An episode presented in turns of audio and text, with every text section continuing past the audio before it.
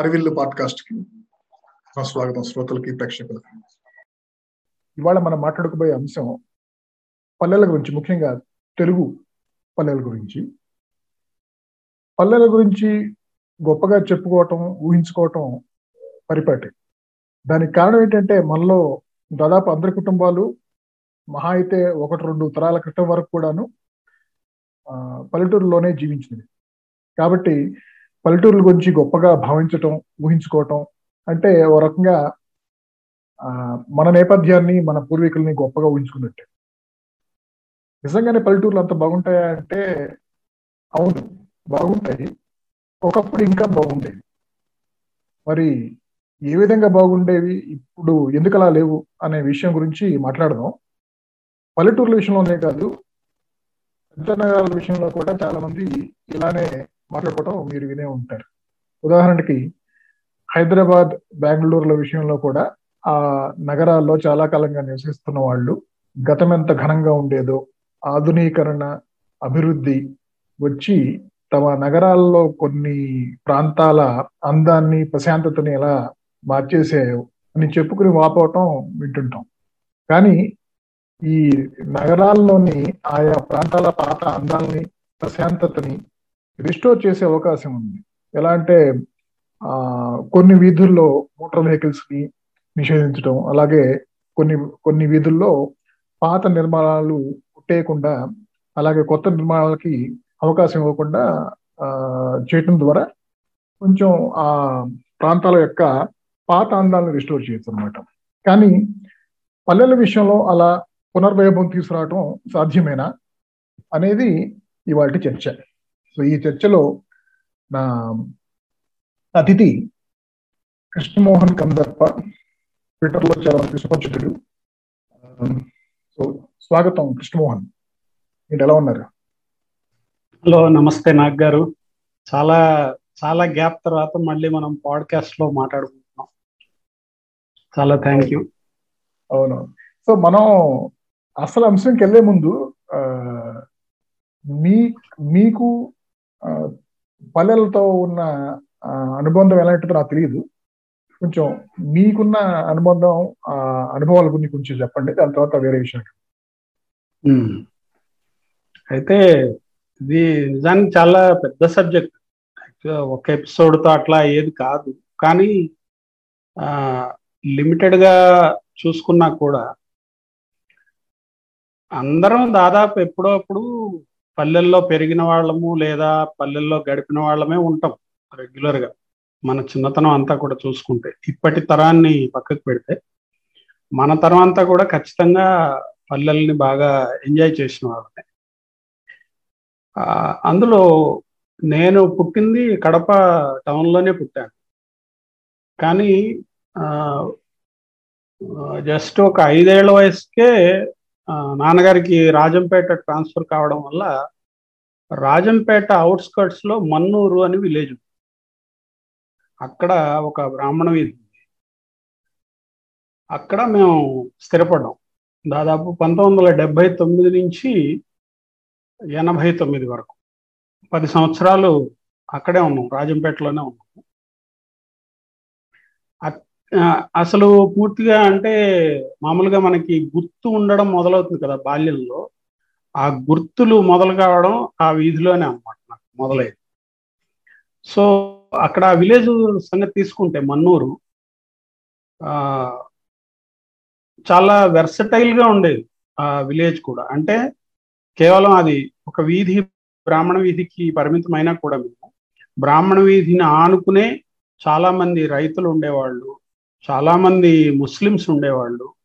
అన్ని రకాల కమ్యూనిటీస్ వాళ్ళు విత్ ఇన్ ద ఏరియా అంటే ఒక ఐదారు కిలోమీటర్ల స్క్వేర్ స్క్వేర్ కిలోమీటర్ల ఏరియాలోనే అన్ని రకాల కమ్యూనిటీస్ చాలా ఐకమత్యంతో చాలా ప్రేమతో అఫెక్షన్తో ఉన్న ఏరియా అది. అది బాగా ఎంజాయ్ చేశాను చిన్న బహుశా అది నా సెకండ్ క్లాస్లో వెళ్ళాము అక్కడికి.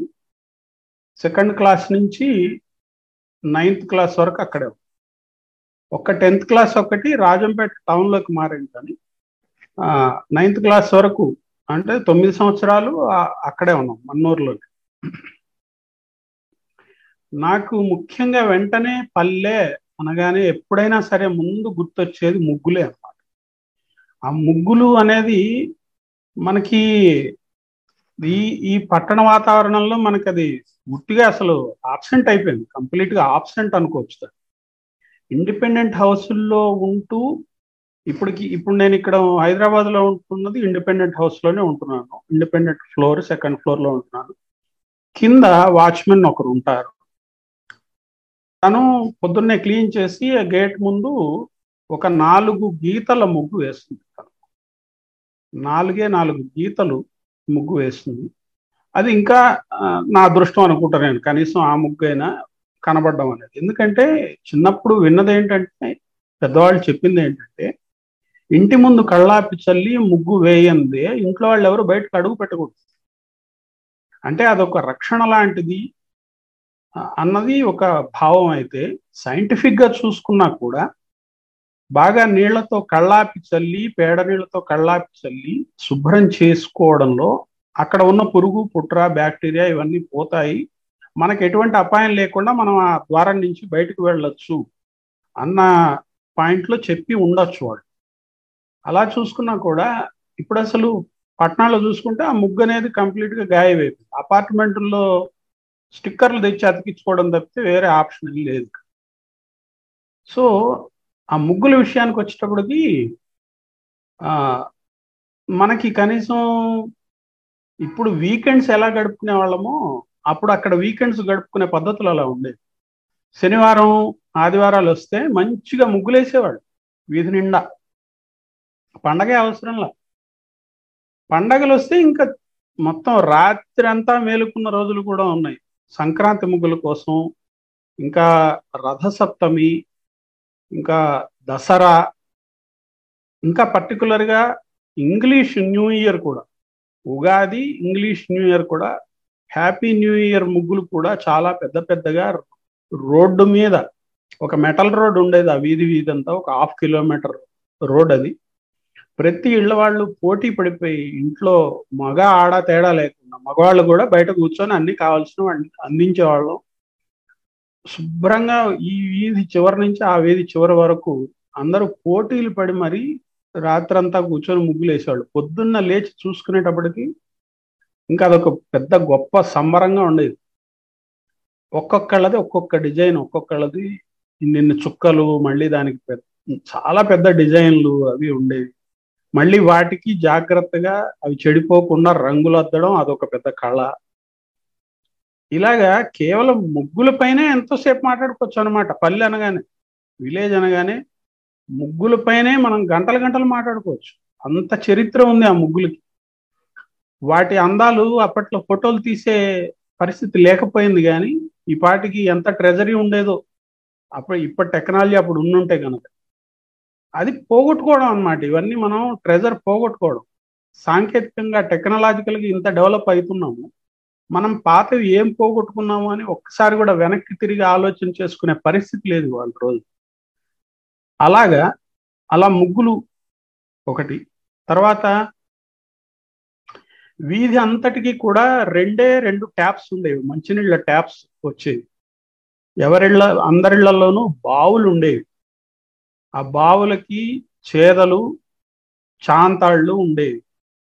బావుల్లో నీళ్ళు తోడి ఇంట్లో ఉన్న ఆ తొట్టిలో నింపుకోవడం అనేది అది రోజువారీ కార్యక్రమంలో ఒకటి.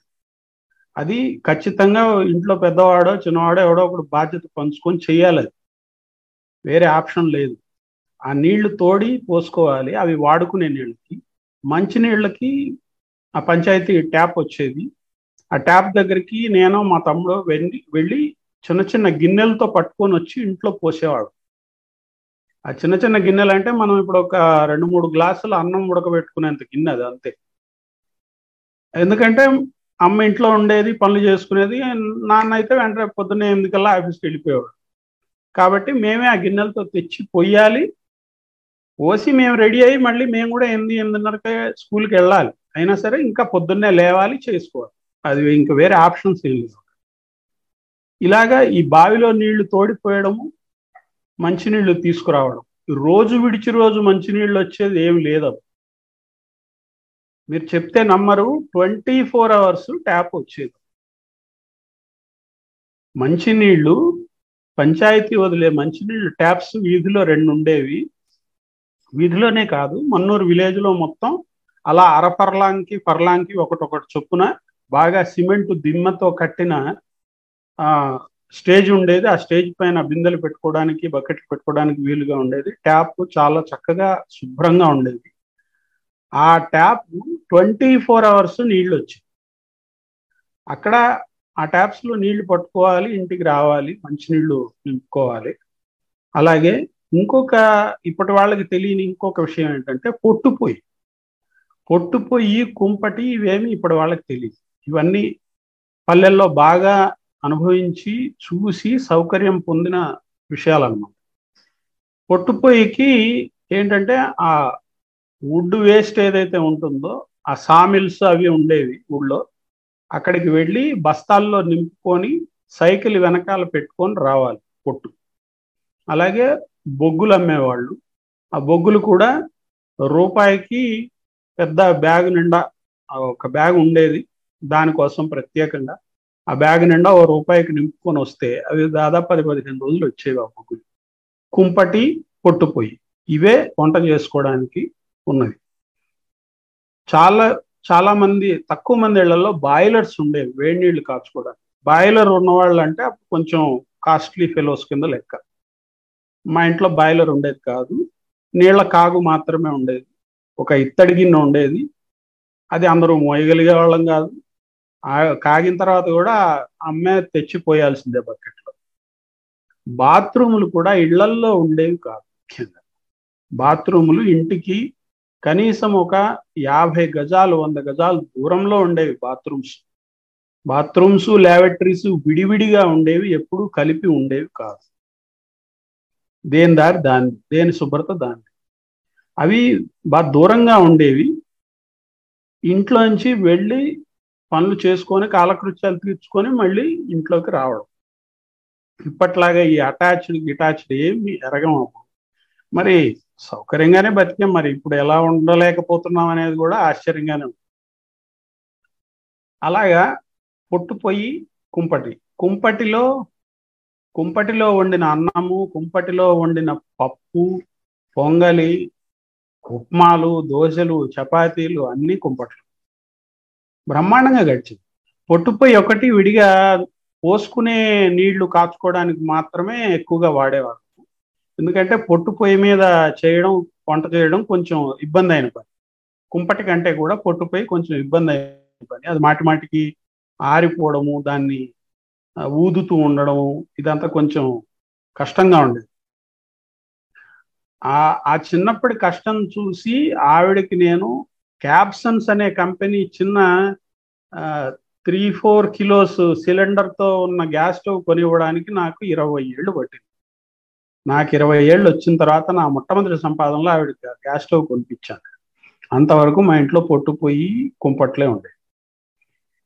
తర్వాత ఇది ఇంటి విషయాలు తీసుకుంటే అప్పుడు ఇంటికి అటు ఇటు కూడా నైబర్స్ అనేవాళ్ళు ఇరుగు పొరుగు అనేది అసలు ఎంత లైవ్లీగా ఉండేదంటే మా ఇంటికి ఎడమవైపు ఏమో ఒక ఎలక్ట్రిసిటీ డిపార్ట్మెంట్లో పనిచేసే ఆయన ఆనందరావు అని ఉండేవారు.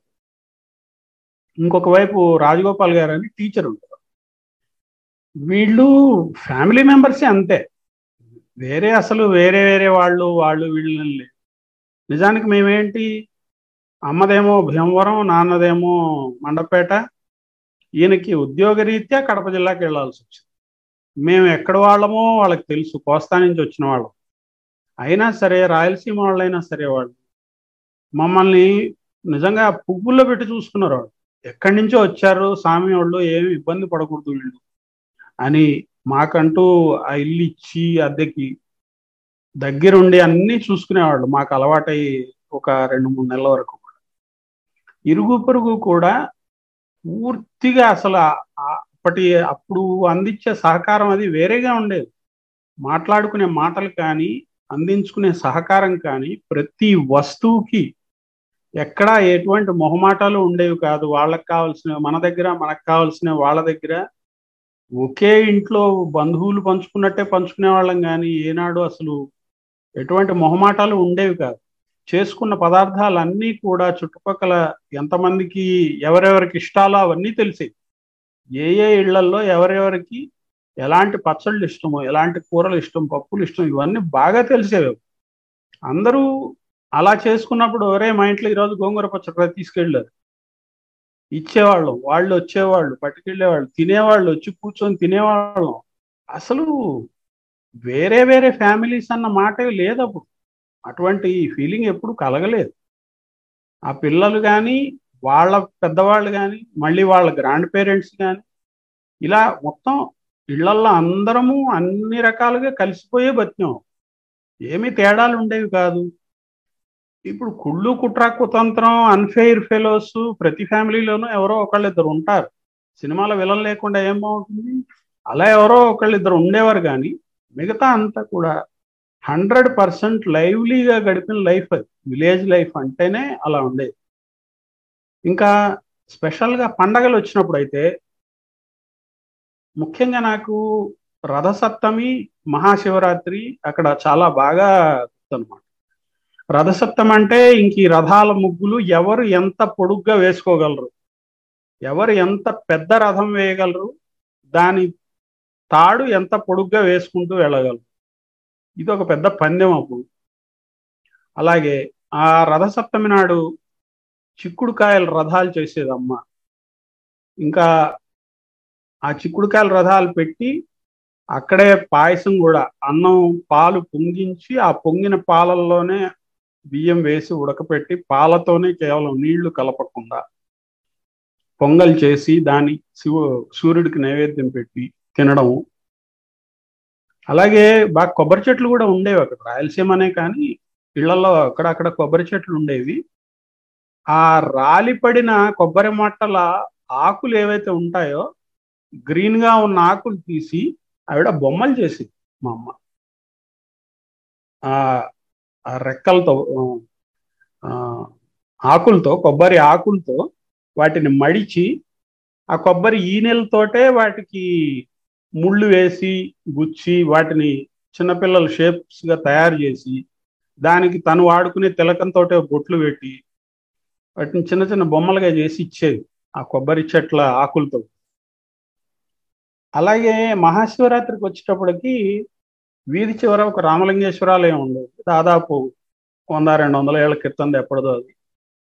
ఆ ఆలయంలో మొత్తం అసలు కమ్యూనిటీతో తేడా లేకుండా బ్రాహ్మణ వీధి ఆలయం అనే కానీ మొత్తం చుట్టుపక్కల ప్రజలు అందరూ శుభ్రంగా వచ్చి పండగ చేసుకునేవాళ్ళు. ఆలయం చూడడానికి మరీ పెద్దది కాదు కానీ మొత్తం ఆ పంక్తి భోజనాలు ఏర్పాటు చేసుకోవడం కానీ పూజలు కానీ అభిషేకాలు కానీ శివరాత్రి అంటే మార్మోగిపోయేది మొత్తం వీధంతా. ఒక పెద్ద మైక్ సెట్ కూడా పెట్టించేవాళ్ళు ఆ సుప్రభాతాలు పాటలు స్తోత్రాలు అన్నీ బ్రహ్మాండంగా ఉండేది. మధ్యాహ్నం శివరాత్రి రోజు ఆ ఉపవాసం అయిపోయిన తర్వాత తర్వాతి రోజు సంతర్పణ ఉండేది. శనగపప్పు పాయసం చేసేవాడు. Every year. అది ఫిక్స్డ్ వంటకం అనమాట నైవేద్యం. శనగపప్పు బెల్లం పాయసం. మొత్తం ఎంత మంది వచ్చేవాళ్ళు ఆ మన్నూరులో ప్రజలు అందరూ అందరికీ పెట్టేవాడు. కాదు లేదనకుండా అంత అంత క్వాంటిటీలోనూ దొరికింది. ఆ ఆ పాయసం రుచి ఇప్పటికీ నా నేలకి మీద ఉంటుంది. మళ్ళీ మళ్ళీ ఇప్పుడు తినలేదు కూడా. ఇళ్ళలో చేసుకున్నా కూడా వచ్చేది కదా రుచి. అలాగా ఈ పండగలు ఒకటి. ఇంకా ఈ కార్తీక మాసం వచ్చేటప్పటికి మనకి అక్కడ రాజంపేట దగ్గర రాపూరు చిట్వేలు రాపూర్ వెళ్ళే దారిలో అత్తిరాల అని ఒక విలేజ్ ఉంది. అత్తిరాల అన్నది యాక్చువల్గా ఏంటంటే దాని ఒరిజినల్ ఫ్రేజ్ హత్య రాలే. పరశురాముడు జమదగ్ని ఆదేశం ప్రకారం అమ్మగారిని గొడ్డలితో నరికేసిన తర్వాత చాలా పశ్చాత్తాపడి చింతించి ఈ బ్రహ్మహత్య పాత్రం ఎలా పోగొట్టుకోవాలని ఎక్కడెక్కడో తిరుగుతూ తపస్సులు చేస్తూ శివుడిని విష్ణువుని ఎంతమందిని అడుక్కున్నా కూడా ఎవరు ఏమీ మా దగ్గర ఏం పరిష్కారం లేదు బాబు అని చెప్తూ ఉంటే ఆఖరికి మళ్ళీ శివుడినే తపస్సు చేసి అడిగితే ఫలానా చోట ఒక నది ఒడ్డున ఒక క్షేత్రం వెలియాల్సి ఉంది అక్కడ. నేను అక్కడ స్వయంభూగా వెలుస్తాను. నువ్వు అక్కడికి వెళ్ళి నీ గొడ్డలి అక్కడ ఉన్న నదిలో కడిగితే అప్పుడు నీకు శాపవిమోచనం లభిస్తుందని చెప్పాడని అక్కడ పురాణం కథ. సో ఆ నది పేరే బాహుదా నది. ఇప్పుడు మన సుదర్శన్ అనే అబ్బాయి ఇప్పుడు బాహుదా కథలు రాశాడు. ఆ బాహుదా నది చిత్తూరులో కాణిపాకం దగ్గర ఉన్నదే. అదే ఇది అదే ఈ నది పాయ కూడా అని నాకు అనిపిస్తుంది. దగ్గర దగ్గరే కాబట్టి. ఆ బాహుదా నది బాహుదా అనే పేరు కూడా అందుకే వచ్చింది. ఆ చేతులు ఈ తల్లిని చంపిన చేతులు అక్కడ కడుక్కున్నాడు. ఆ గొడ్డలి చేతులు అక్కడ కడుక్కున్నాడు. అందుకనే అది బాహుదా నది అని పేరు వచ్చింది అక్కడ హత్యరాల అన్నది ఈ నోళ్ళలో పడి అత్తిరాల ఇది. ఆ అత్తిరాలలో శివరాత్రికి తర్వాత కార్తీక మాసంలో ముఖ్యంగా చాలా గొప్పగా జాతర జరుగుతుంది పెద్ద తిరణాలు జరుగుతుంది. ఈ మన్నూరు నుంచి అక్కడికి నడుచుకుంటూ వెళ్ళేవాడు ఏం బస్సు సౌకర్యం అది కూడా ఏమీ ఉండేది కాదు. బస్సులో వెళ్ళాలన్నా కూడా రెండు మూడు బస్సులు మారి వెళ్ళాల్సిందే ఎటువంటి సౌకర్యం ఏం లేదు. కా కానీ సరదాగా నడుచుకుంటూ వెళ్ళిపోయేవాడు.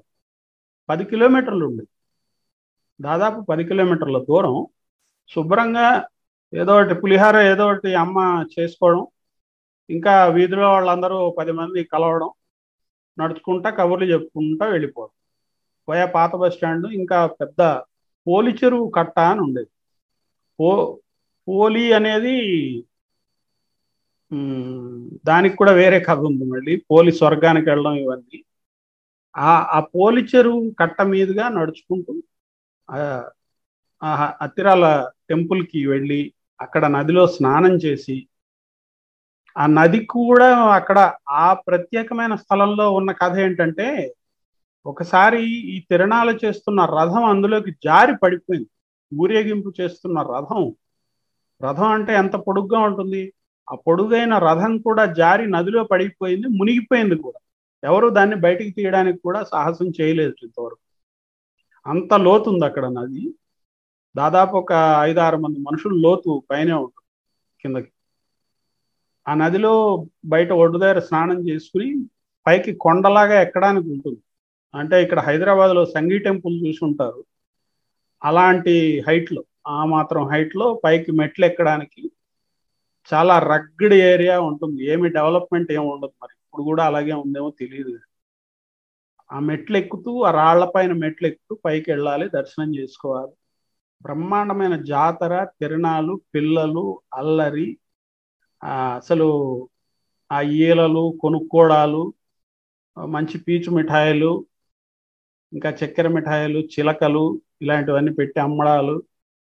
అదంతా చాలా గొప్పగా ఉండేది అసలు కార్తీక మాసం.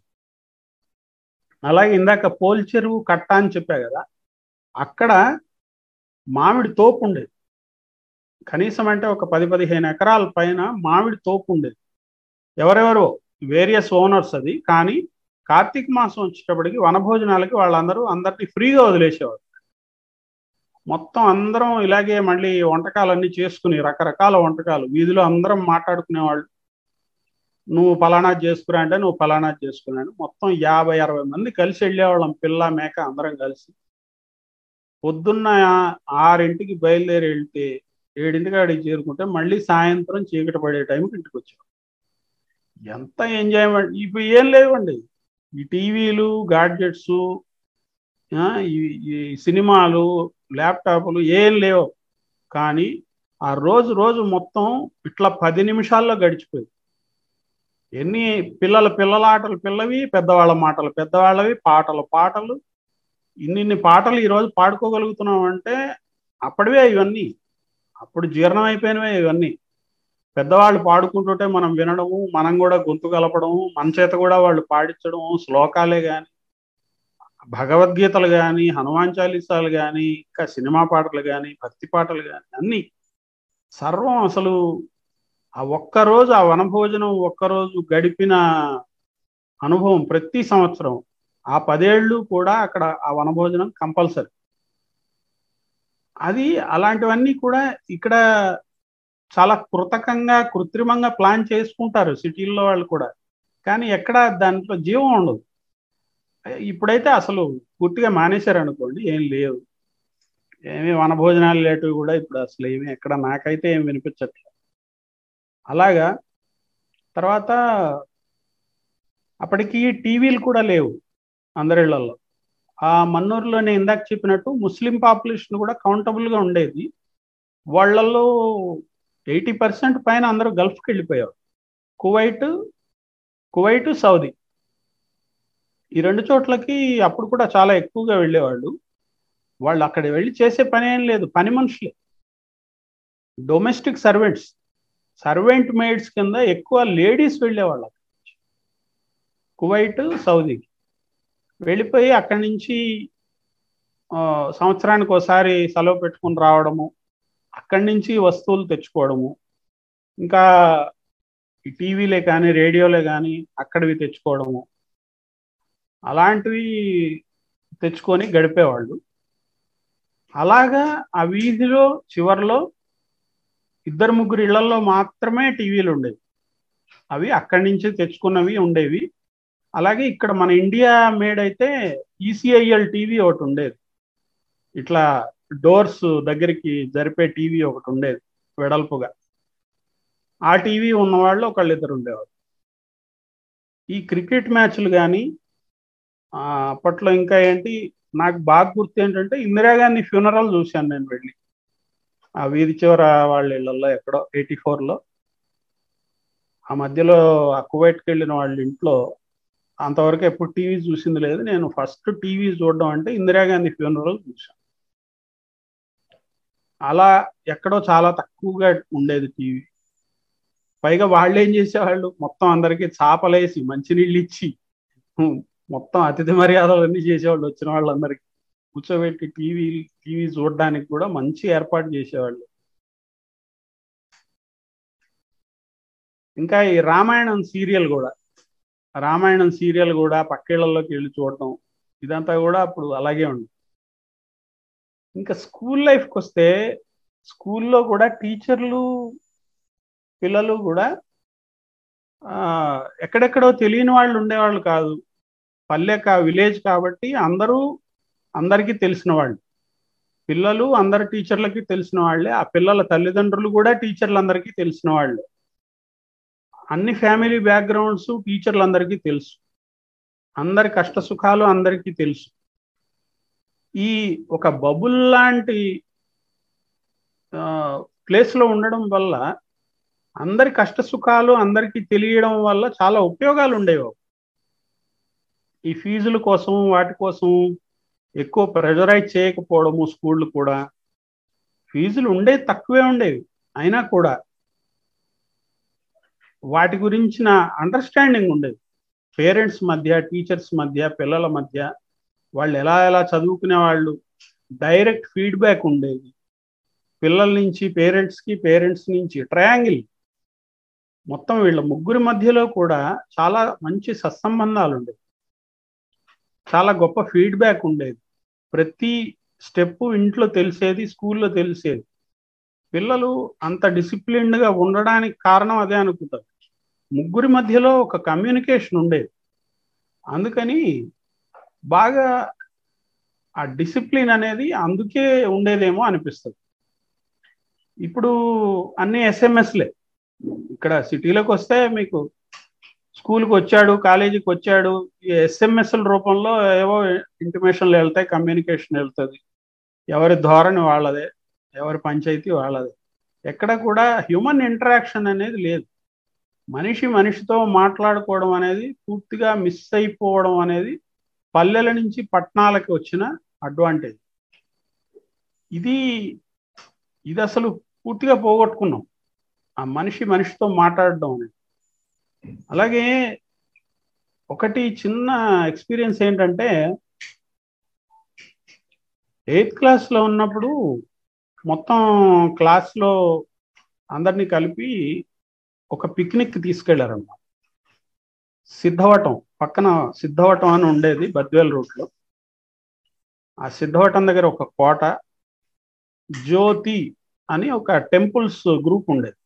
ఒక ఆలయాల సముదాయం ఉండేది జ్యోతి. అని ఇప్పటికీ ఉంది.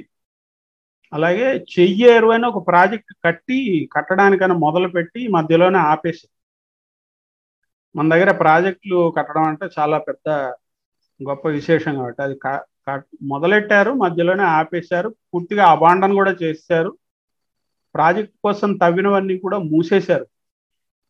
రాజంపేటకి రాజంపేట నుంచి కడప వెళ్ళే దారిలో జస్ట్ ఒక పది కిలోమీటర్ల దూరంలో ఉంది చేయరు ప్రాజెక్ట్. అంటే మా ఎనిమిదో తరగతి నాటికే అది ఆపేశారు ప్రాజెక్ట్. ఇంకా తర్వాత కూడా మళ్ళీ కట్టలేదు. దానికి ఏవేవో కారణాలు చెప్పారు. అప్పుడు ఆ సిద్ధవటం చెయ్యేరు. ఈ ప్రా రెండు ప్రాజెక్టులు పిక్నిక్కి ఎయిత్ క్లాస్లో వాళ్ళని అందరినీ మా టీచర్ పట్టుకెళ్ళారు అప్పట్లో ఇరవై రూపాయలు. ఇరవై రూపాయలు అందరి దగ్గర కలెక్ట్ చేసి ఆ మొత్తం పిక్నిక్ అందరినీ ఆర్టీసీ బస్సులో ఎక్కించుకొని వెళ్ళి ఆ రెండు ప్రదేశాలు చూపించుకొని తీసుకొచ్చారు. ఇది ప్రత్యేకంగా ఎందుకు చెప్తున్నానంటే ఒక ప్రాజెక్టు కట్టడం మొదలెట్టడము రకరకాల ముంపు గ్రామాల ప్రజల అబ్జెక్షన్ తోటి దాన్ని ఆపేయడము అసలు ప్రాజెక్ట్ అంటే ఎలా ఉంటుంది ఎందుకు కడతారు ఒక దానివల్ల ఉపయోగాలు ఏంటి? ఇవన్నీ ఆ టీచర్ అక్కడ మాకు నుంచోబెట్టి ఎక్స్ప్లెయిన్ చేసి ఆయన అవడానికి మాకు ఇంగ్లీష్ టీచర్. కానీ ఈ ప్రాజెక్ట్కి ఆయన మమ్మల్ని కావాలని తీసుకెళ్ళి చూపించి ఎక్స్ప్లెయిన్ చేసి పిల్లలకి దాని గురించి అంతా చాలా వివరంగా చెప్పాడు. అంటే ఇప్పటి పిల్లలకి అది కూడా పోయింది పూర్తిగా. ఇప్పటి ఇప్పటి చదువుకునే వాళ్ళకి ప్రాక్టికల్గా సొసైటీ గురించి సమాజం గురించి చుట్టుపక్కల జరుగుతున్న విషయాల గురించి కరెంట్ అఫైర్స్ గురించి అస్సలు అంటే అస్సలు పట్టియే లేకుండా పోయింది. వాళ్ళకి ఏమాత్రం పది నిమిషాలు టైం దొరికినా ఏదో ఒక గ్యాడ్జెట్లో తలబెట్టి కూర్చుంటున్నారు అంతే. చుట్టుపక్కల జరిగే విషయాలు ప్రత్యక్షం మాట దేవుడరుగు కనీసం ఇంటికి వచ్చే న్యూస్ పేపర్ కూడా వాళ్ళు చదివే పరిస్థితిలో లేదు. ఇదంతా వీళ్ళు పోగొట్టుకుంటున్నారు. ఇది గమనికలోకి వచ్చినప్పుడల్లా కూడా చాలా కష్టంగా బాధగా ఉంటుంది ఇలాగా వాళ్ళని ఆ ప్రైమరీ స్కూల్ ఏజ్లో ఉన్న వాళ్ళని ఇంతకుముందు పల్లెలు దాదాపు కడప లాంటి టౌన్ లాంటి ఏరియాల్లో డిస్ట్రిక్ట్ హెడ్ క్వార్టర్స్ వరకు కూడా అక్కడ వరకు చదువుకున్న వాళ్ళందరినీ కూడా పిల్లలందరినీ ఒక చోట గేదర్ చేయడము సంవత్సరంలో రెండు మూడు సార్లు ఎక్కడికైనా తీసుకెళ్ళడము చూపించడము ఇలాంటి ప్రాక్టికల్ ఎక్స్పీరియన్స్ అనేది ఇప్పుడు పూర్తిగా మాయమైంది. ఇది ఆ విలేజ్ అట్మాస్ఫియర్లో సాధ్యమయ్యింది. ఈ సిటీ అట్మాస్ఫియర్ ఎప్పుడైతే ఎంక్రోచ్ అయిపోతుందో లైఫ్లోకి అది ఇప్పుడు కడప ఇలాంటి డిస్ట్రిక్ట్ హెడ్ క్వార్టర్స్లో కూడా గుంటూరు ఇలాంటి చోట్ల కూడా ఇప్పుడు ఇటువంటి వాతావరణం లేదు. ఇంతకుముందు ఉండేది అలా ఇప్పుడు ఇప్పుడు అటువంటి వాతావరణం పూర్తిగా పోయింది. ప్రతి చోట డెవలప్మెంట్ పేరుతో పూర్తిగా అసలు ఎక్కడికో వెళ్ళిపోతున్నాం ఏదో చేస్తున్నాం. చాలా కులంకషంగా పంచుకున్నావు నీ బాల్యంలో నీకున్న పల్లెటూరుల గురించి పల్లెటూరులతో నీకున్న అనుబంధం గురించి. సో మనం పల్లెటూరుల విషయంలో అప్పటికి ఇప్పుడుకున్న తేడా ఏంటనేది మాట్లాడుకుపోయే ముందు నేను కూడాను నాకున్న అనుబంధం గురించి చూస్తాను పల్లె పల్లెలతో. సో నేను చిన్నప్పటి నుంచి కూడాను పల్లెటూరులోనే పెరిగాను. అంటే పదవ తరగతి దాకా నేను గుంటూరు జిల్లా చేబ్రోలు అనే గ్రామంలో అంటే గ్రామం అంటే అది చాలా పెద్ద పెద్ద గ్రామం. అంటే పదుల వేల సంఖ్యలో ఉంటారు మన జనాభా ఇప్పుడైతే. అక్కడ నేను పదో తరగతి దాకా చదువుకున్నాను ప్రభుత్వ పాఠశాలలో. మీలాగే తెలుగు మాధ్యమంలోనే చదువుకున్నాను మరో తరగతి దాకా. దాని తర్వాత ఇంటర్మీడియట్ ఇంగ్లీష్ మీడియం మారాను. సో ఇప్పుడు నాకు ఆ బాల్యం పల్లె పల్లెటూరులో పెరిగిన బాల్యం గురించి కనుక గుర్తు చేసుకుంటే కనుక నాకు మొదటగా గుర్తొచ్చేది బడి.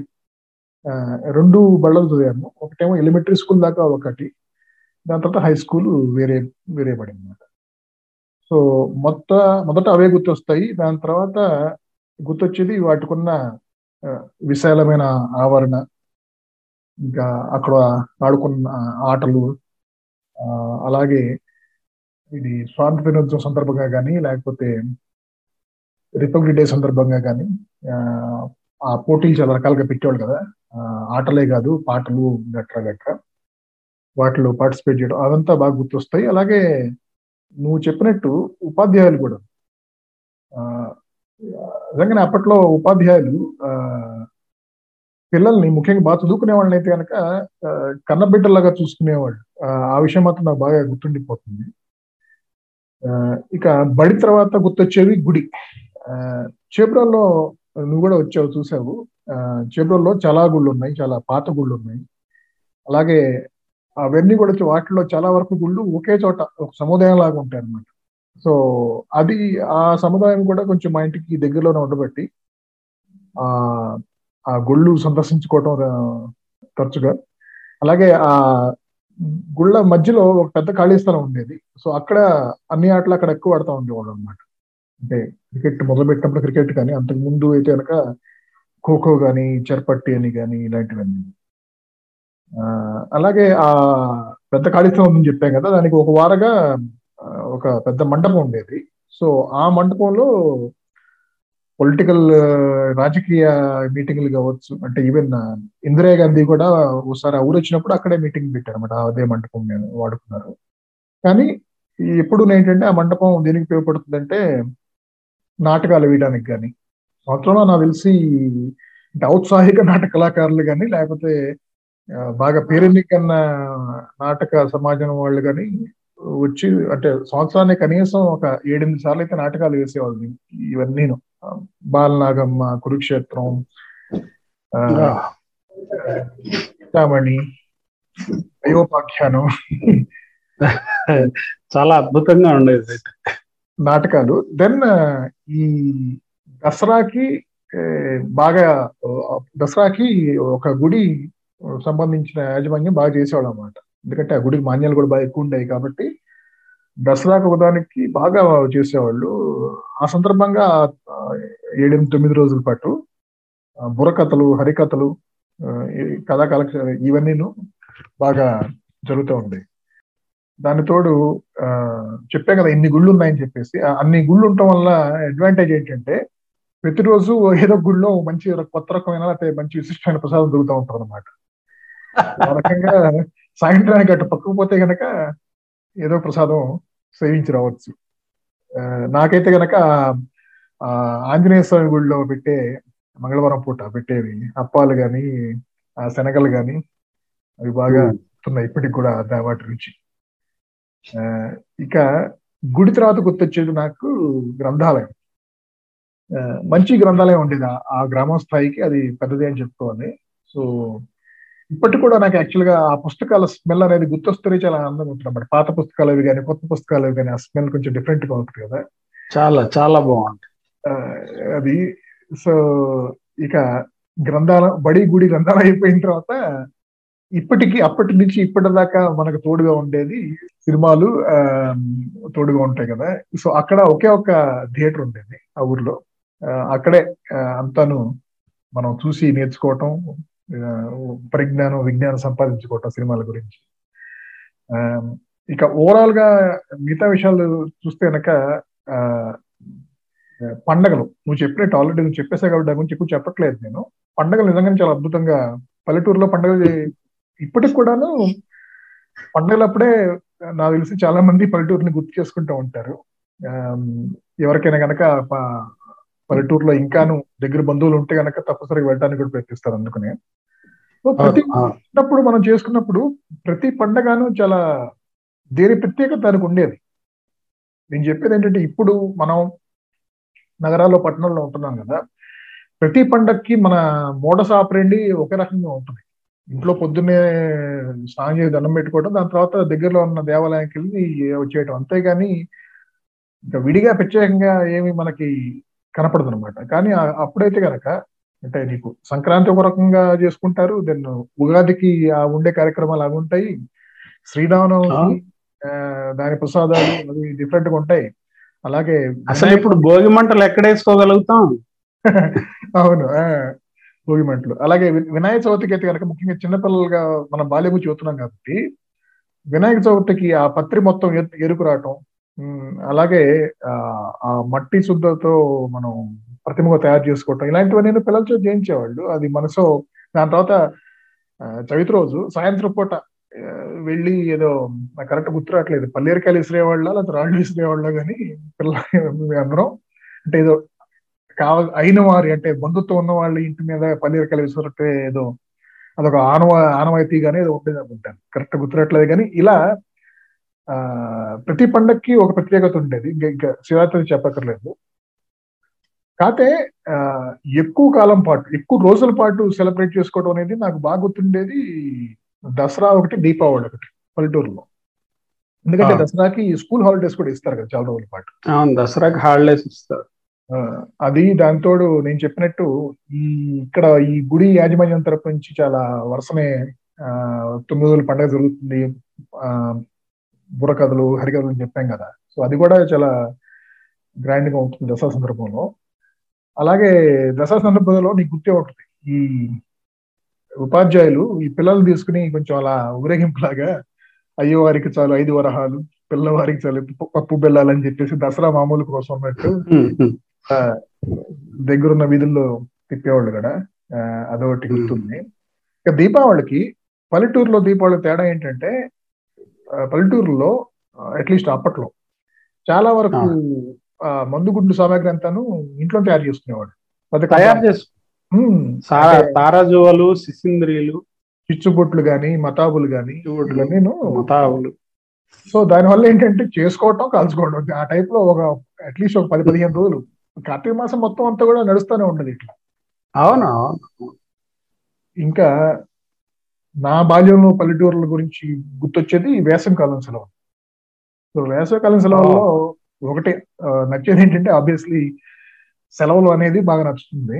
దాంతోపాటు మామిడి పళ్ళు ఇక చుట్టాలు అంటే మనకి ఆ టైంలోనే వేసవికాల సెలవులోనే ఎక్కువ మంది చుట్టాలు వస్తూ ఉండేవాళ్ళు. మన ఇంటికి కానీ పక్కన ఇంటికి కానీ ఆ టైప్లో ఆ. టైప్లో చాలా మంది కొత్త స్నేహితులు అంటే ఇంత ముందు తెలిసిన వాళ్ళు కానీ లేకపోతే ఈ సంవత్సరం ఎవరెవరు కొత్త వాళ్ళు పరిచయం అవుతారో అన్నట్టు ఎదురు చూడటం అదంతాను. అలాగే మరి వేసవికాలం అంటే నాకు గుర్తొచ్చేది చిరుతిళ్ళు. మిగతా టైంలో మరి మిగతా సీజన్స్లో మిగతా రోజుల్లో సంవత్సరంలో ఎలా పెట్టేవాళ్ళు ఎంత ఏం పెట్టేవాళ్ళు తెలియదు గుర్తులేదు కానీ వేసవికాలంలో మాత్రం ఎక్కువగా ఏదో ఒకటి చిరుతిండి చేసి పెట్టడం అనేది నాకు బాగా గుర్తు. ఎందుకంటే పెద్దవాళ్ళు ఉండడం ఒకటిను. అమ్మలకి పిన్నులు పెద్దమ్మలు వీళ్ళకి కూడా ఈ పిల్లల వల్ల టైం ఉండేది కాదు మిగతా రోజు. సో వాళ్ళు ఈ సెలవులు వచ్చేటప్పటికి ఇలాంటి గోధుమ పిండితో కానీ ఇంకా మిగతా వాటితో కానీ కొబ్బరి నౌజులు కాజాలు ఇలాంటివి రెగ్యులర్గా చేసి పెట్టడానికి వాళ్ళకి తగిన టైం చిక్కింది. ఇప్పటిలా ఏమి స్వగృహ ఫుడ్స్ అవి ఉండేది కాదు. నిజమైన స్వగృహ ఫుడ్ ఉండేది. సో ఆ, సో ఇక ఇక మనం అసలు విషయానికి వస్తే ఆ, అప్పటి అంటే గతం ఎంతో ఘనంగా ఉందనేది మనం కేవలం నోస్టాలజిక్గా ఫీల్ అవుతున్నామా? లేకపోతే నిజంగానే పల్లెటూరులో ఆ ప్రభ ఆ కళ అనేది ఒకప్పుడులాగా లేదు. ఒక నలభై ఏళ్ళ క్రితం లాగా లేదు లేకపోతే ముప్పై ఏళ్ళ క్రితం లేదనేది లేదు అనేది మనం అనుకోవటం అనేది దాంట్లో అది ఎంత సబబు అనేది ఆలోచిద్దామా నీ ఉద్దేశం అంత తేడా ఉందంటావు ఇప్పటికీ అప్పటికి? ఖచ్చితంగా తేడా ఆటోమేటిక్గా ఉంది.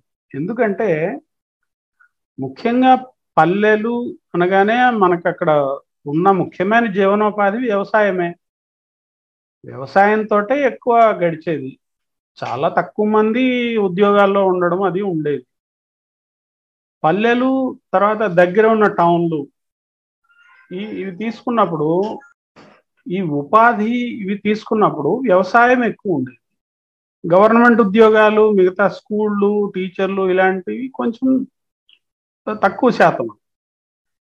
ఈ వ్యవసాయంలో ఎప్పుడైతే నష్టాలు ఈ కనీస మద్దతు ధరలు రాకపోవడం ఆ పంటల్లో పెట్టిన పెట్టుబడి కూడా వెనక్కి రాకపోవడం పూర్తిగా అసలు చితికిపోవడం.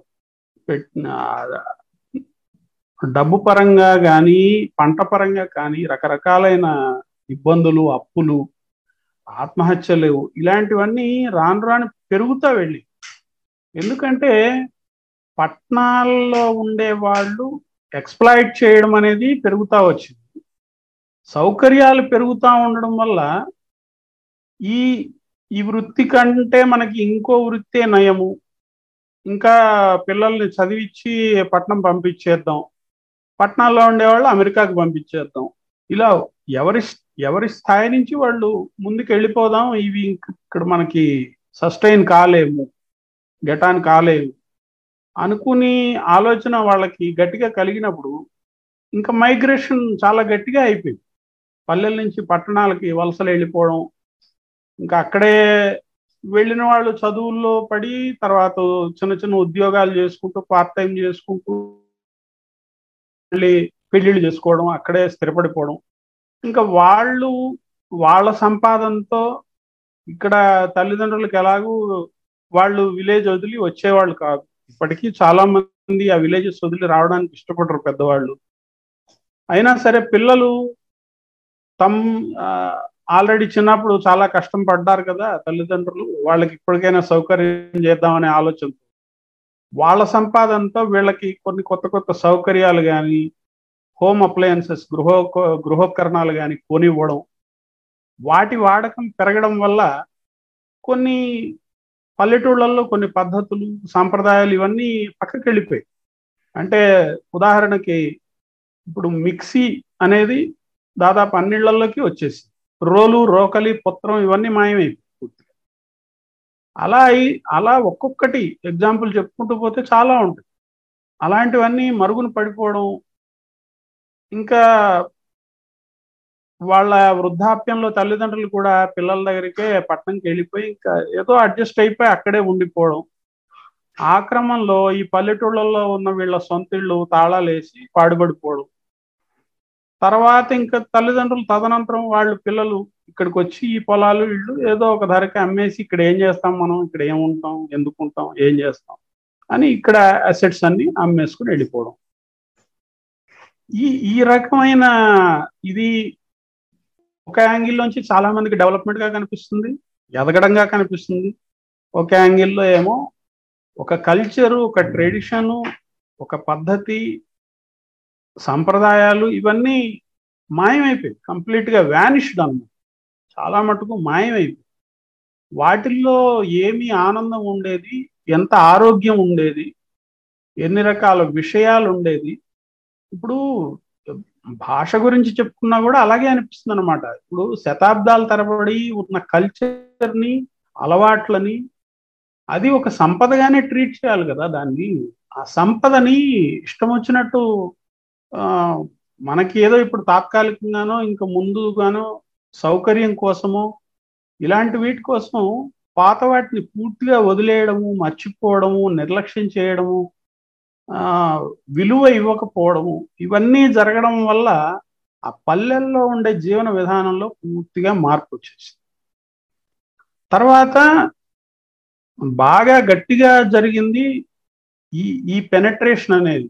పల్లెల్లోకి సో మనం ఈ మార్పుకి కారణాలు ఏంటనేది మాట్లాడిపోయే ముందు సో నా అభిప్రాయం కూడా కొంచెం చూతాను అంటే అప్పట్లో ఉన్నదేంటి ఇప్పుడు లేనిదేంటి పల్లెల్లో అనేది. ఓకే. ఒకటేంటంటే నా ఉద్దేశంలో పిల్లలు యువకులు వీళ్ళు బాగా తక్కువ కనపడుతున్నారు యాక్చువల్లీ ఇప్పుడు పల్లెల్లోకి వెళ్తే కనుక ఎందుకంటే నువ్వు చెప్పినట్టే మైగ్రేట్ అవ్వటం చాలా మంది దగ్గర ఉన్న పట్టణాలకి నగరాలకు కానీ లేకపోతే కుదిరితే కనుక దేశం దాటి కానీ సో అందువల్ల పల్లె ఇప్పుడు పల్లె పల్లెలకు వెళ్తే కనుక చదువుకుంటున్న పిల్లలు ఆ కళకళలాడే పాఠశాలలు అలాగే చదువుకుని అక్కడే ఉండి ఏదైనా మంచి యోగ్యమైన పని చేస్తున్న యువకులు వీళ్ళెవరు కనపడరు మనకి. అది తేడా ముఖ్యంగా. రెండోది రెండోది పండగ రోజుల్లో తప్ప అంటే పండగ రోజుల్లో కొంచెం బయట నుంచి ఉన్నాళ్ళు వస్తారు కాబట్టి వెనక్కి ఆ రోజుల్లో తప్పితే విడిగా నీకు ఒకప్పట్లో మనం చూసినట్టు ఆ సాయంత్రం అయ్యేటప్పటికి సాయంత్రం దాకా పొద్దు నుంచి తెల్లవారుజామున లేసి సాయంత్రం దాకా పనులు చేసుకునేవాళ్ళు. అది ఏ వృత్తి వాళ్ళైనా సరే. కానీ సాయంత్రం కల్లా ఎవరి వీధిలో వాళ్ళు ఎవరి ఇళ్ళలో వాళ్ళు అన్ని కొంచెం సాయంత్రం కల్లా ఎవరి ఇంటి గుమ్మ ముందు అరుగుంటే అరుగు అరుగు లేకపోయినా ఇంటి గుమ్మ మీద కూర్చోవటం ఆ టైంలో చక్కగా కూర్చుని కబుర్లు చెప్పుకోవటం ఆ రోజు జరిగింది ఆ చుట్టాల సంగతులు ఏంటి ఎన్ని కబుర్లు ఈ కబుర్లు కాలక్షేపాలు అనేది బాగా తగ్గిపోయిందని నా ఉద్దేశం. అలాగే ఈ సాంస్కృతిక కార్యక్రమాలన్నీ కూడా అంటే సాంస్కృతిక కార్యక్రమాలు అంటే నేను చెప్పినట్టు పండగలప్పుడు చేసే హరికథలు బురకథలు అనే కాదు విడిగా కూడా కొంచెం ఈ గుళ్ళల్లో ఈ కథా కాలక్షేపాలు కానీ లేకపోతే నేను చెప్పినట్టు కొంచెం throughout the year local టాలెంటే కొంచెం నాటకాలు వేయటం కానీ లేకపోతే ఏదైనా పోటీలు పెట్టుకోవటం కానీ ఇలాంటివన్నీను త్రూ అవుట్ ద ఇయర్ జరుగుతూ ఉంది అది ఇప్పుడు పండగ రోజులు తప్ప కనపట్లేదు మూడోది ఒక రకం చెప్పాలంటే ఇప్పుడు పల్లెటూరులో ఈకో సిస్టమ్ అంటే ఈకో సిస్టమ్ అంటే ఫర్ ఎగ్జాంపుల్ మనం ఒక అడవి చూసుకుంటే కనుక అడవిలో అన్ని రకాల చెట్లు చేమలు అన్ని రకాల జంతువులు ఉంటేనే ఆ ఈక్విబ్రియం కూడా ఉంటుంది ఈకో సిస్టానికి బాగుంటుంది కూడా చుట్టానికి. అలా చూసుకుంటే కనుక ఇప్పుడు ఈ పల్లెటూరుల ఈకో సిస్టంలో ఆ కొన్ని వర్గాల వాళ్ళు అలాగే కొన్ని వయసుల వాళ్ళు కనపడరు మనకి అక్కడ. అంటే బాగా తక్కువ కనపడుతున్నారు. వయసుల వాళ్ళ గురించి చెప్పాను. ఏ వయసులో వాళ్ళు తక్కువ కనపడుతున్నారు నేను. ఎందుకంటే పిల్లలు చదువుకునే వయసులో ఉన్న పిల్లలు అయితే కనుక నియరెస్ట్ టౌన్లో చదివించడం లేకపోతే వాళ్ళు ఇక్కడి నుంచి బస్సులో చోటుకి వెళ్ళి చదువుకుని రావటం ఆ టైప్లో ఆ కళకళలాడుతున్న పాఠశాలలు అనేవి ముఖ్యంగా ప్రభుత్వ పాఠశాలలు పాఠశాల నిండుగా పిల్లలు అనేది కనపట్టలేదు ఇక చెప్పినట్టు బాగా చదువుకున్న మంచిగా చదువుకున్న యువకులు కూడా అక్కడే ఉండి ఏదో చేసుకో యువకులు ఆ వయసులో ఉన్నాడు కనపట్టలేదు తక్కువ అలాగే కొన్ని వర్గాల వాళ్ళు కొన్ని వర్గాల వాళ్ళు అంటే ఎక్కువ మంది అంటే అప్పర్ కాస్ట్ వాళ్ళే అనుకోవచ్చు. కానీ అంటే నేను చెప్పేది ఏదర్ పురోహిత్యం చేసే వాళ్ళు కానీ రకరకాల వృత్తులు వృత్తులు. వాళ్ళు చేతి వృత్తుల వాళ్ళు కానీ వ్యవసాయం చేసుకునే వాళ్ళు కానీ వీళ్ళల్లో కూడా చాలా మంది మైగ్రేట్ అయిపోతున్నారు. నియరెస్ట్ టౌన్ కానీ సిటీకి కానీ సో ఆ టైప్లో ఒక రకం చెప్పాలంటే ఇప్పుడు అక్కడ పల్లెటూరులో ఉండేది ఎవరయ్యా అంటే వ్యవసాయం చేసుకునే వాళ్ళు వ్యవసాయ కూలీలు ఎంత కొంచెం మినిమం లెవెల్లో చేతివృత్తులు వాళ్ళు ఉంటున్నారు తప్పితే పరిపుష్టమైన ఈకో సిస్టమ్ మాత్రం ఇప్పుడు అక్కడ కనపట్లేదని నా ఉద్దేశం. సో ఈ మార్పుకి గత ముప్పై నలభై ఏళ్ళలో జరిగిన ఈ మార్పుకి కారణాలు ఏంటి అనేది చర్చిద్దాం నువ్వు చెప్పు. ఇరన్నట్టు ఆ ఎకో సిస్టమ్ అనేది చాలా ఇంపార్టెంట్గా పాడైపోయింది అంటే మారిపోయింది పూర్తిగా. అది మనలాంటి వాళ్ళు పాడైపోయింది అంటారు అభివృద్ధికి అభివృద్ధి అభివృద్ధి అని జపం చేసేవాళ్ళు అదంతా అభివృద్ధి అంటారు. దాన్ని ఇంకా ఎలా తీసుకున్నా ఏం చేయగలిగింది కానీ ఈ మార్పు అనేది మాత్రం ముఖ్యంగా ఈ టీవీ అన్నది చాలా పెద్ద పోర్షన్ ప్లే చేసి చాలా పెద్ద పాత్రే పోషించింది. నైంటీ ఫైవ్ నైంటీ సిక్స్ వరకు ఓన్లీ దూరదర్శన్ ఒక్కటే ఉండేది. ఎప్పుడో పొద్దున్న ఒక వార్తలు ఎప్పుడో వారానికి ఒకసారి పాటలు వారానికి ఒక తెలుగు సినిమా ఇలా వచ్చేవి.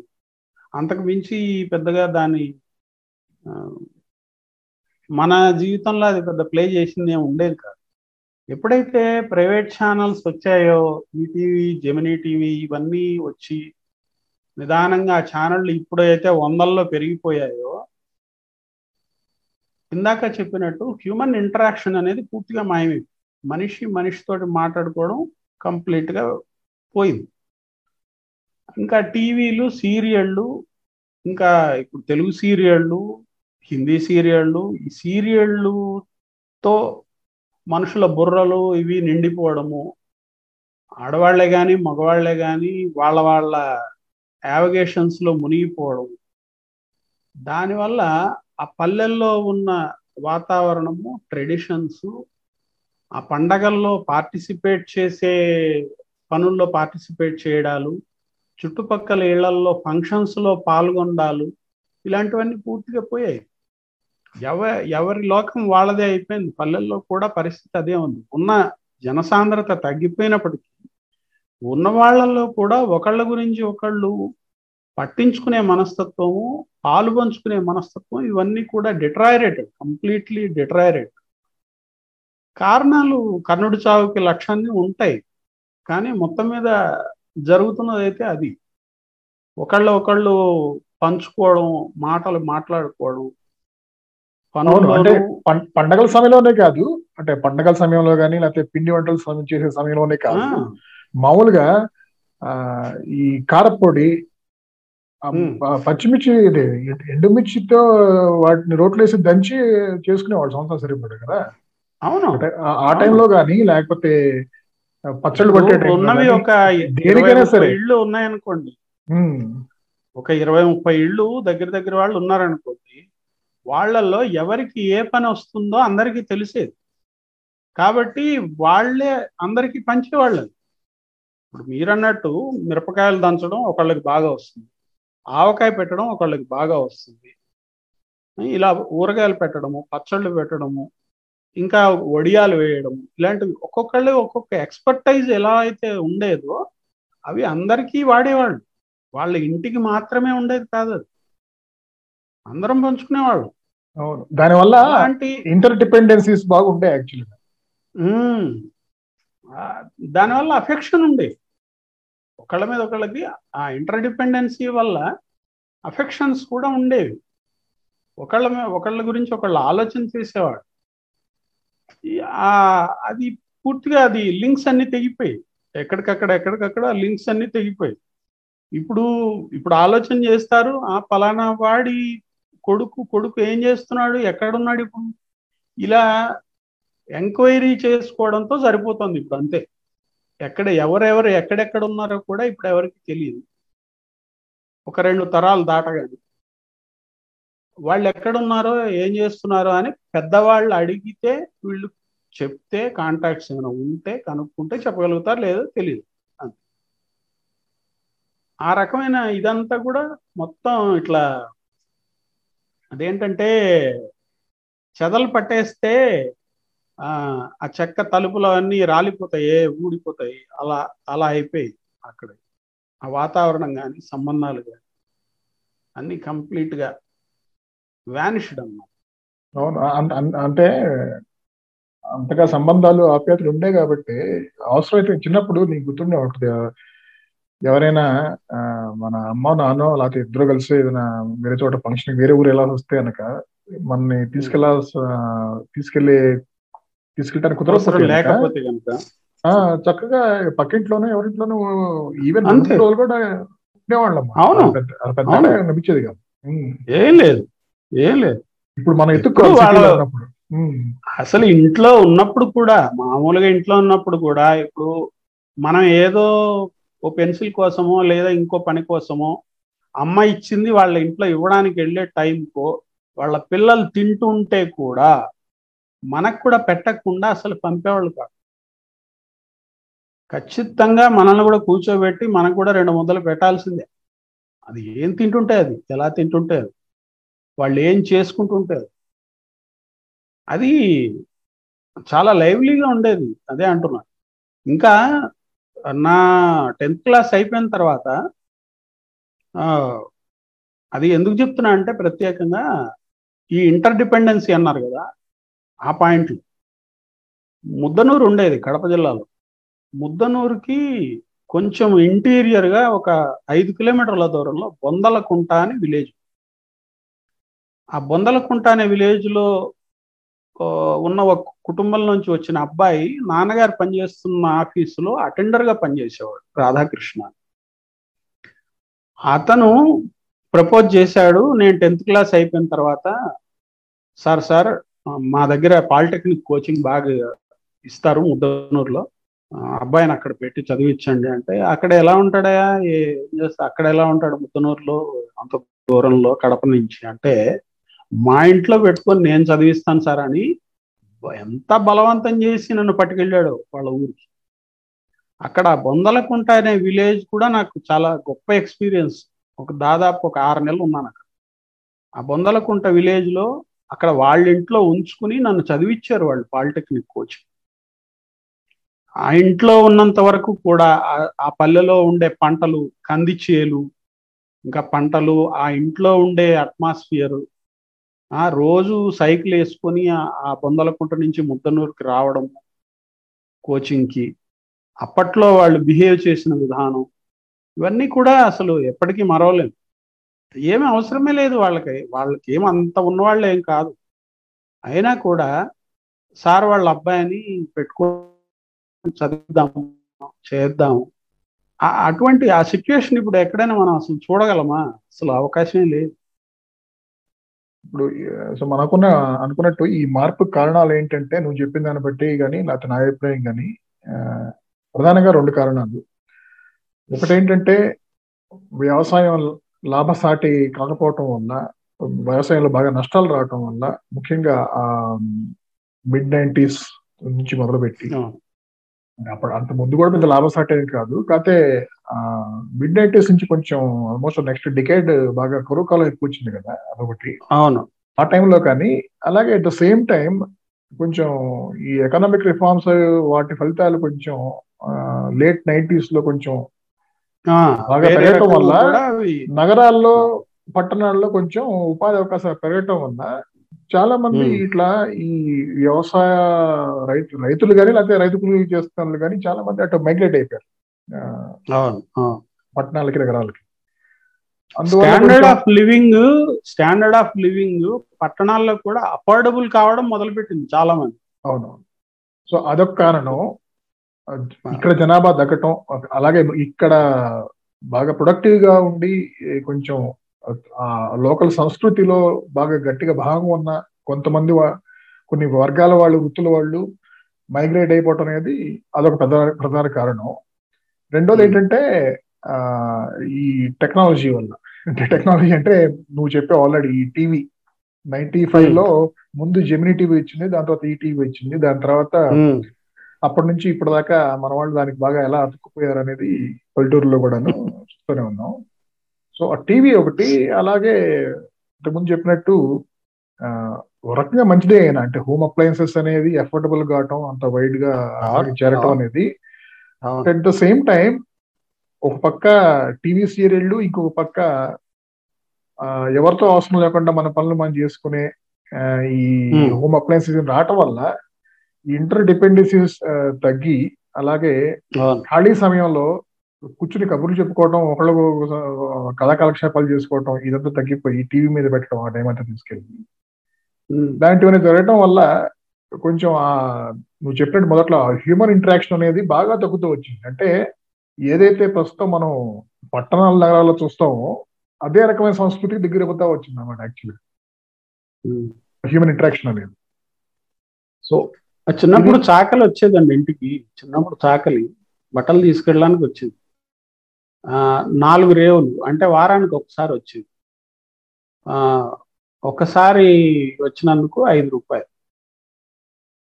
ఐదు రూపాయల్లో దగ్గర దగ్గర ఒక ఇరవై ముప్పై బట్టలు ఉతికి ఇస్త్రీ చేసి ఇచ్చేసి అలా నాలుగు సార్లు నెలకు వచ్చింది.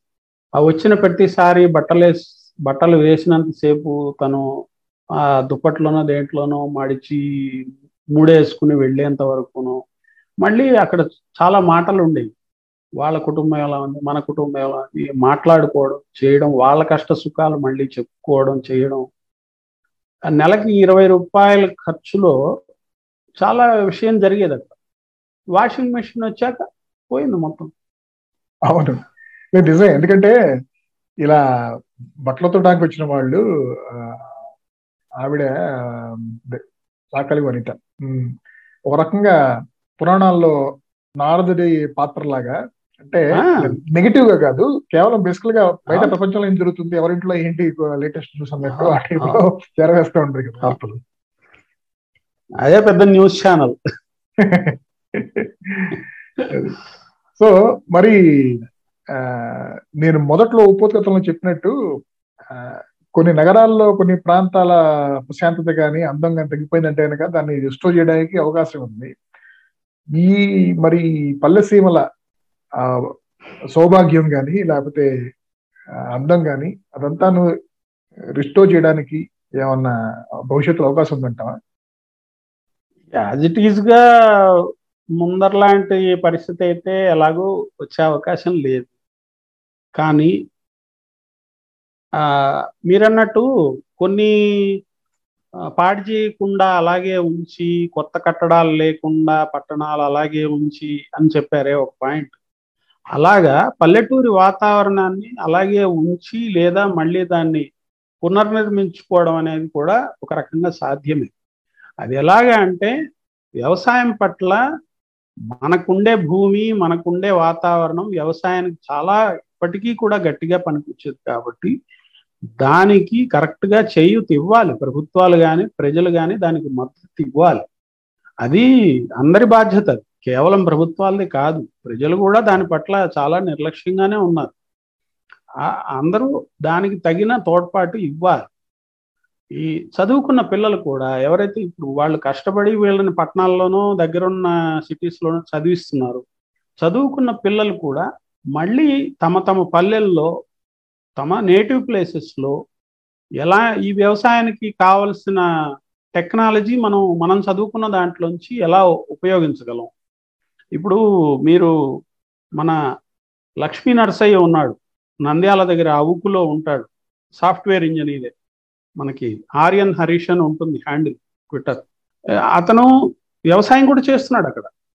ఇప్పుడు ఈ కోవిడ్ టైంలో వర్క్ ఫ్రమ్ హోమ్ ఎక్కువ కావడం వల్ల వ్యవసాయానికి సంబంధించిన పనులకు కూడా తన నాలెడ్జ్ వాడుతున్నాడు. అలాగా చాలా మంది పిల్లలు ఆ వ్యవసాయానికి సంబంధించిన వాళ్ళ వాళ్ళ ఉన్న ఆస్తుల్లోనే ఉన్న పొలాల్లోనే వాళ్ళకి చేతనైనంతలో మళ్ళీ వాటిని మనం అక్కడ ఇన్స్టలేషన్ చేసుకుంటే మనకున్న నాలెడ్జ్ని కానీ విషయాలను కానీ తల్లిదండ్రులు పెద్దవాళ్ళు వాళ్ళ వాళ్ళ దగ్గర నుంచి నాలెడ్జ్ అడాప్ట్ చేసుకుని దానికి తగినట్టు దాన్ని పునరుద్ధరిస్తే అటువంటి అవకాశం చాలా గట్టిగానే ఉంటుంది. అలాగే కాలుష్యం పెరగకుండా ఆ ప్రశాంతతకి ఆటంకం కలగకుండా ఉండే సౌకర్యాలు కూడా కొత్తవి వచ్చేవి చాలా ఉన్నాయి. అలాంటివి పల్లెటూళ్ళకి అందిస్తే ఈ ఈ సౌకర్యాల కోసం పట్టణాలకు వచ్చి చేయడం ఇలాంటివి కొంచెం తగ్గించవచ్చు అంటే అలాగే- లాస్ట్ లాస్ట్ ఒక ఐదేళ్ళ క్రితం విజయనగరం దగ్గర ఎక్కడో ఈ గార్మెంట్స్ యూనిట్ ఏదో పెట్టారు. అది బాగా సక్సెస్ఫుల్ అయింది కదా. ఒక దాదాపు పదివేల Hmm. మందికి ఉపాధి కల్పించడం కానీ ఉమ్, మంచి ఉమ్, జీతంతో ఆ టైప్లో. అంటే నేను చెప్తున్నా నేను చెప్పిన దానికి సప్లిమెంట్ చేస్తున్నాను ఏంటంటే అది అంటే పొల్యూటింగ్ ఇండస్ట్రీస్ కాకుండా అవును. నాన్ పొల్యూటింగ్ ఇండస్ట్రీస్ ఎక్కువ మాన్యువల్ లేబర్ మీద డిపెండ్ అయ్యే ఇండస్ట్రీస్ ఏవైతే ఉన్నాయో అలాంటి వాటిని ప్రోత్సహిస్తే గనక ఉమ్, మనుషులు సొంత ఊర్లు వదిలి వెళ్ళటానికి అవసరం లేకుండా ఉంటుంది. అలాగే నువ్వు చెప్పిన ఇంత ముందు పాయింట్ ఆర్య హరీష్ గురించి చెప్పావు కదా.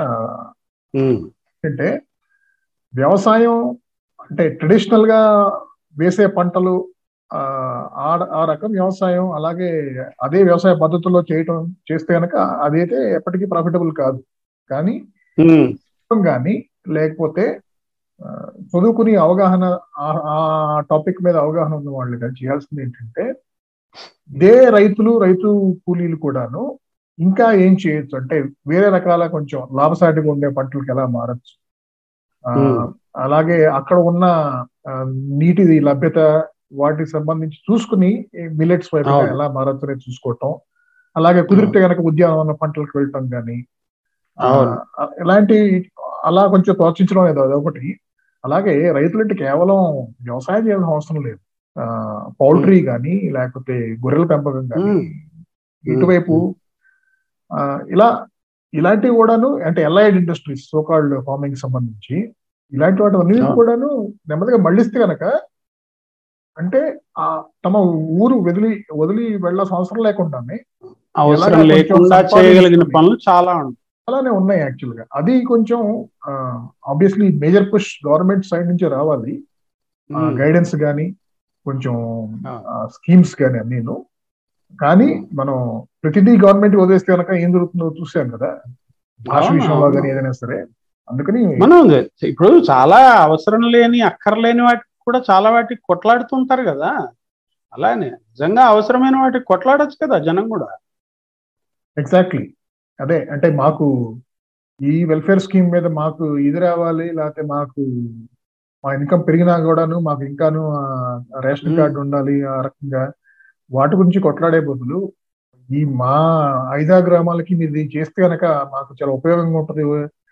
జీవనోపాధి పెరుగుతుంది అనేది. ఇలాంటి వాటి గురించి ఎక్కువ అదే నిజమే మీరు చెప్పినట్టు ఇప్పుడు ఇప్పుడు నిట్టింగ్ కంపెనీలు ఇప్పుడు గార్మెంట్స్ అంటే గుర్తొచ్చింది నాకు. నిట్టింగ్ కంపెనీలతో పెద్ద హబ్ అయిపోయిన తిరు తిరువురు ఏదైతే ఉందో తిరుపూరు తమిళనాడులో తిరుపూరు ఒకప్పుడు చాలా చిన్న విలేజ్ అది. ఒకప్పుడు చాలా విలేజ్ అది.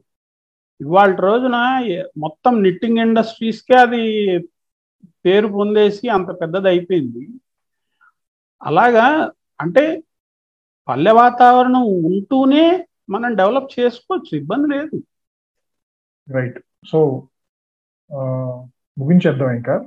ఆఖరిగా ఆ, ఏదైనా పాజిటివ్ నోట్ తోనే చెప్పావు ఇప్పుడు దాకా కూడా. ఏం చేయొచ్చు అనేది. నువ్వు జరగాలని కోరుకున్నాం అలాగే కుదిరినంత వరకు ఆ, అందరూ తమ తో- దగ్గర బంధువులు లేకపోయినా కూడాను తమన్న సిటీకి దగ్గరలో మర్చిపోవద్దు. మూలాలు మర్చిపోవద్దు. మూలాలు మర్చిపోవద్దు. అలాగే హైదరాబాద్ లాంటి చోట ఉన్నా కూడాను మీ ప్రాంతం రాయలసీమ కోస్తా అయినా కూడాను. దగ్గరున్న పల్లెటూరుకి వెళ్ళి చూడటం కొంచెం ఆ వాళ్ళకి ఏం చేయొచ్చు మీరు అనేది అలాగే మీరేం నేర్చుకోవచ్చు అక్కడ వ్యవసాయం సంబంధించినవి కూడా చేయొచ్చు వీకెండ్స్లో. ఆ సందేశంతో ముగిద్దాం. థ్యాంక్స్.